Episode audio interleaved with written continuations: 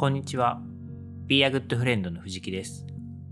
Be a Good Friend は幸せな食卓で未来を明るくするをテーマに活動する自然派ワインのインポーターです。このポッドキャストではワインは大好きだけれどそんなに詳しくないという方のために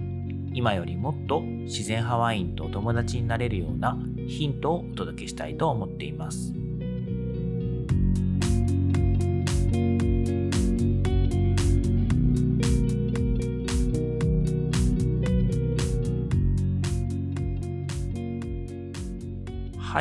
えー今日はですね、いつもお酢になるわけじゃない、三幕酵母とバンジョーヌというお話をしたいと思います。今週はですね、あのワインとお酢の関係についてあれこれお話をしてきているんですけれども、まあ、今日はあのタイトルの通り、お酢にいつもなるわけじゃないよ、また別の方向にもなるんだよ、みたいな話をしたいと思います。で、えーちょっとおさらいなんですけれども、まあ、基本的に、えー酸化防止剤が入っていないワインを暖かいところで空気に触れさせて置いてるとですね、まあ、お酢になりやすいよというようなことも前回まででお話ししました。で、ただ、この同じような環境に置かれていても、違った働きで違ったベクトル方向のワインになるということも実はあるんですね。なので、あの、ワイン必ずしもですね、こう、酸化防止剤を入れずに、あの、空気に触れるような状態に置いていても、絶対お酢になるわけではないよっていうことですね。まあ、最終的にはですね、やっぱり最あの自然界のものなので、あの、シンプルな構造のものにこう分解されていくプロセスっていうのはあるとは思うんですけれども、まあ、私たちの、ま、ワインを楽しむという時間軸で言うと、必ずしもですね、そういう状況に置かれていたものがお酢になっている、お酢っぽくなっているわけではないよっていうお話をしたいと思います。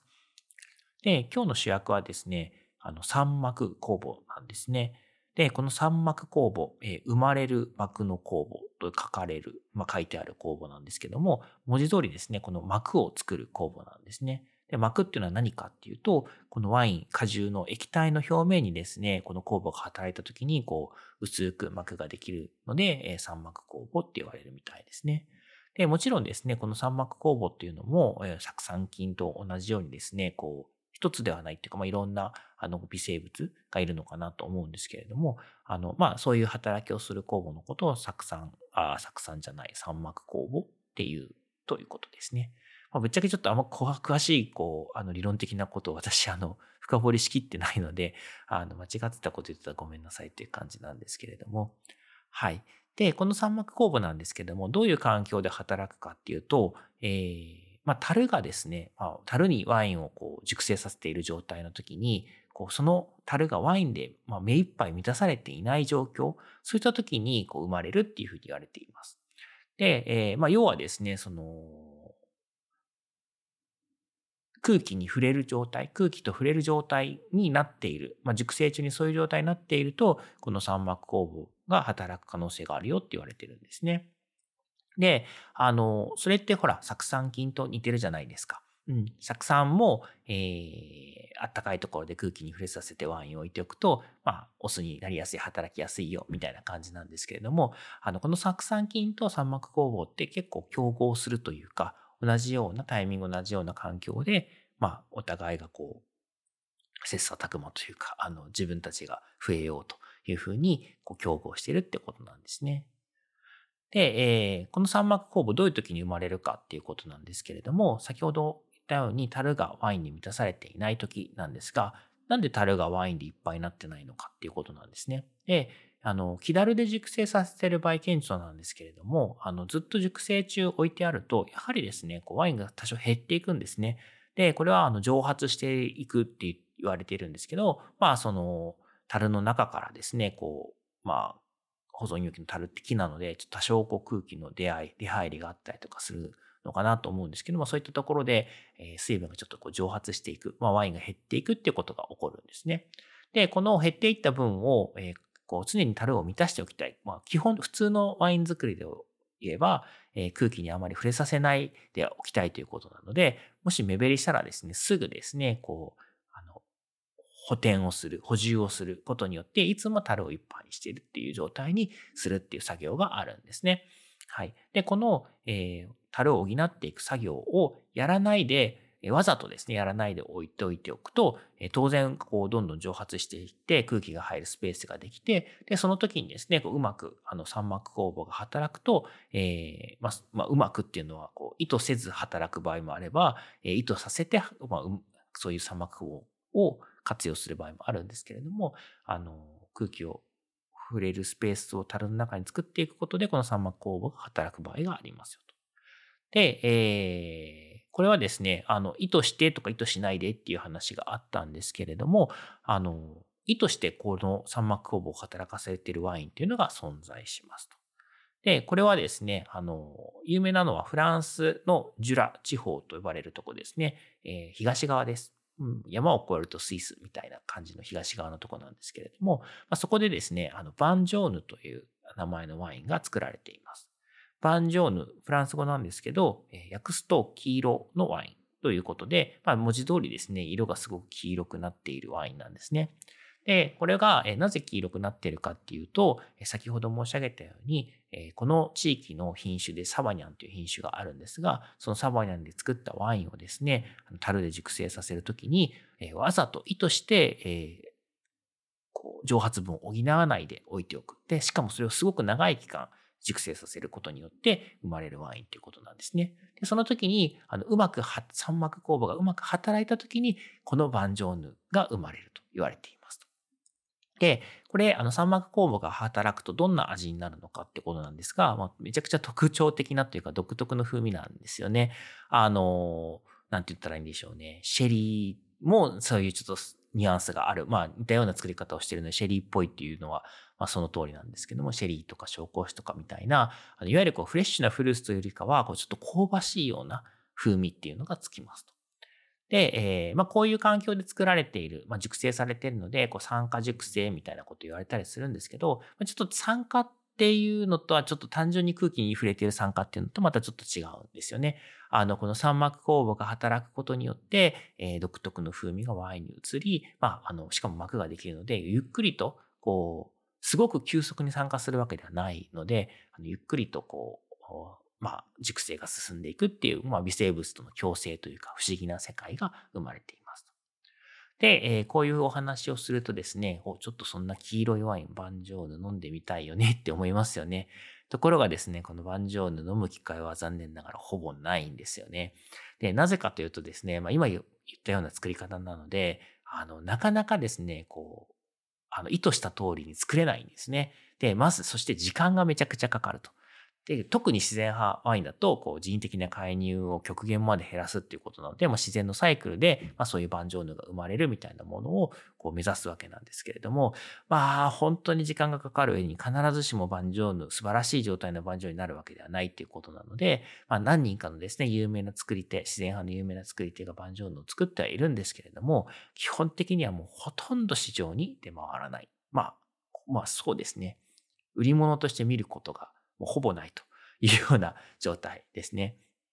で、あの、実際ですね、こう、有名な、とある有名な作り手が、そのところに行った時にですね、あの一度私、バンジョーヌあの飲む機会があったんですけれども、まあ、それもですね、必ず行ったら飲ませてくれるものではなくて、まあ、本当に家族だったりとか、村の友人たちだったりとか、そういった人たちが集まるちょっと特別な時に、あの、しかも天気が良くてですね、こう、ワインしかも暑すぎずにというか、いろんな条件をその方は言ってたんですけど、あの、バンジョーヌっていうのはその本当特別な飲み物だから、すべての条件が整った時にみんなで分かっちゃうものなんだよ、みたいな話をしてくれてたんですね。うん。で、まあその時は本当ラッキーなことにそういったワインを飲ませてもらったんですけれども、まあそれ以降ですね、もうかなりこう、チャンスとしてはもう本当に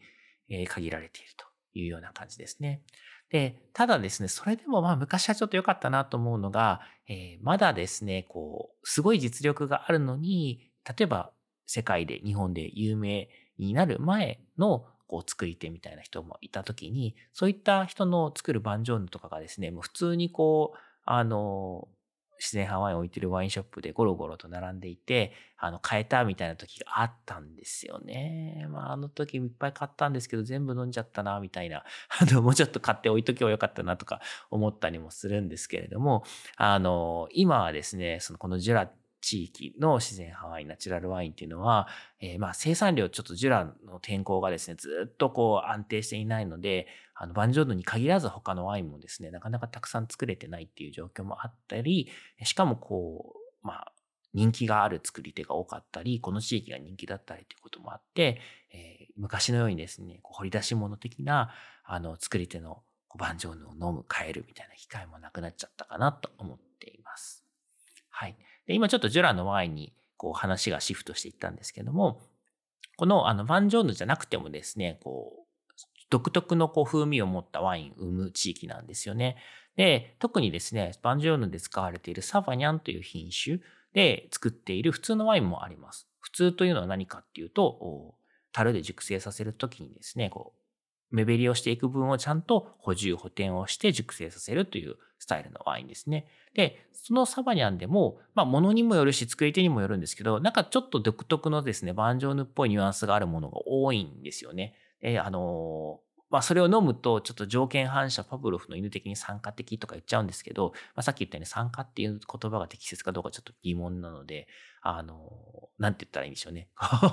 その、独特な酸化的な環境で熟成されたワインの風味みたいな風に言った方がいいのかなと思うんですが、そういった、えー、ワインがあります。でも、今言ったように、別に参加的な環境に置いてないのに、ちょっとそういうニュアンスがあるってことなんですね。はい。で、この、ちょっと独特のこう香ばしい香り、味わい。で、甘さはないんです。基本的に全部ドライなんですけども、こういうワイン、どんな食事に合うのかっていうことで言うと、まずですね、一つはもう王道は、あの、このジュラ地方の、あの、チーズですね。ハードタイプのコンテというチーズがあるんですが、これめちゃくちゃやっぱり合うんですよね。で、このコンテっていうチーズ自体は結構どのワインにも合うし、私たち日本人に結構馴染みやすい、そんなに癖が強くないけど旨味が強いチーズで、えー、結構いろんなとこでチーズ屋さんで売っていて人気があるチーズなので、皆さんちょっと探してみると見かけることあるかなと思うんですが、これめちゃくちゃ美味しい。あの、バンジョーヌと合わせたりとか、サバニャンと合わせたりとか、まあサバニャンじゃなくても、えー、ジュラのシャルドネと合わせたりとか、まあそういったところですごく美味しいですよと。で、えー、もう一つですね、これはあの私たち日本人の特権なんですけれども、あの、私これ発見した時ちょっとめちゃくちゃ面白いなと思ったんですけど、あの、生魚、お刺身とかお寿司に合うんですよね。で、実は生魚、お寿司、お刺身って、えー、ワインが苦手な食材なんですけれども、ことこの、こう、ワインに関、酸化的な環境で熟成されたワインに関して言うとめちゃくちゃ合うと。これはぜひ試していただきたいと思います。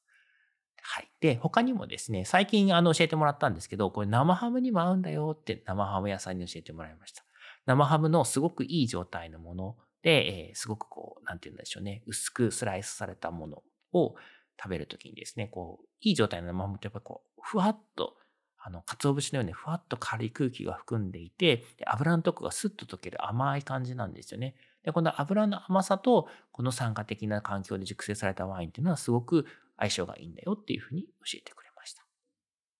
はい。で、えー、まあ、この、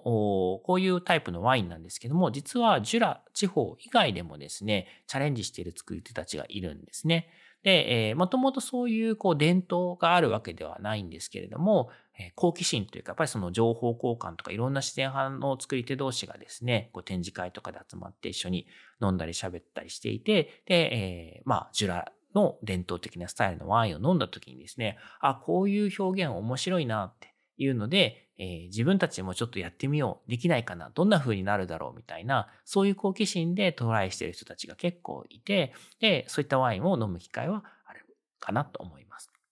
で、まあそういう、まあ好奇心で作られたワインなので、結構アバンギャルドというか、あの、斬新というか結構尖った仕上がりなんですけども、なので場合によってはですね、こういったワイン、なんかこう、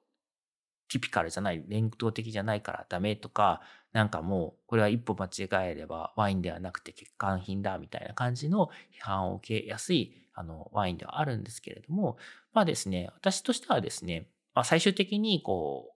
う、飲み物なので、あの、私たち飲み手一人一人がそれをどう評価するかってことに尽きるかなと思っているし、作ってる人たちのその好奇心とか、あの、取り組みっていうのは別にですね、こう、なんか、なんでしょうね。あの、確率的な何かを作るために、その好奇心とかこうトライをしているわけではないので、まあ、彼ら一人一人、彼女ら一人一人のやっぱ表現でもあると思うんですよね。だからですね、まあいいんじゃないかなと思うんですよ。えー、あの、苦手だったらそういうものを選ばない方がいいし、えー、そのいうものを選ばない、選びたい人と選ばない人のこうガイド、道案内をするのが、まあ、私たち、えー、間に立つですね、ワインをつないでいく仕事をする人たちの、まあ、仕事なのかなと私は思っています。で、最終的にですね、まあ、あの、多様性の世界だと思うんですね。いろんな表現があっていいと思いますし、それをどう受け取り手がこう受け取るかだし、で、まあ、実際ですね、私もあんまり詳しくないんで、あの、なんか変なこと言っちゃうかもしれないんですけど、美術館とかに行ってですね、あの、結構前衛的な芸術作品とか、近代のものとか特にあるじゃないですか。で、これはただの落書きなのか、アートなのかみたいな、その 判断がですね、わかんない時ありませんか？私はちょっとたまにあるんですけど。で、でも、まあ、そういうね、映画のワンシーンみたいなのもあるんですけど、なんかこう、最終的にそれを評価するっていうのは、個々パーソナルなものなので、なんかこう、万人に理解できるかみたいなことは関係ないんじゃないかなっていうことを、あの、そういう前衛的な芸術を見て思いました。で、まあそういうふうになんか理解しようと思うんではなく、あるものを見て、え感じて、え自分のこう心の中にですね、こう新しいこう感情の揺らめきが生まれたとしたら、まあ、私なんかそれだけですごく価値があったなと思いますし、これって食べ物、飲み物でも同じなんじゃないかなと思うんですよね。あの、もちろん飲んで死んじゃうようなものはダメなんですけれども、あの食べてこうお腹壊しちゃうようなものはダメなんですけども、え食べ物、飲み物としてのですね、こう、あの、まあ、安全性みたいなものが保たれている上で、いろんな表現があって、それを受け手がいろんなこう解釈をするっていうのは、まあ、すごくいい関係性なんじゃないかなと思っています。で、まあ、どうせですね、あの、こういう私が好きなワインの作り手のワインっていうのは、もう生産量も少ないですし、こう、世界中のみんながですね、一緒に飲むことができるような量はないんですよね。で本当に一期一会というか、そのご縁というか、そういったものがあった時にだけ、えー、飲めるものっていうことなので、まあ、その中でですね、こう、不幸なミスマッチは減らしていきたいんですけれども、えー、確一的な世界観みたいなものが、に統一されなくてもいいんじゃないかなっていうふうに思ったりします。で、そんなことをこう考えるきっかけになるのが、まあこういう、こう、あの、ちょっとお酢っぽくなったワインだったりとか、えー、サンマッコボが働いたワインとかが、まあ、あの、心地よく感じる瞬間があるっていうのは、ちょっと面白いなと思っています。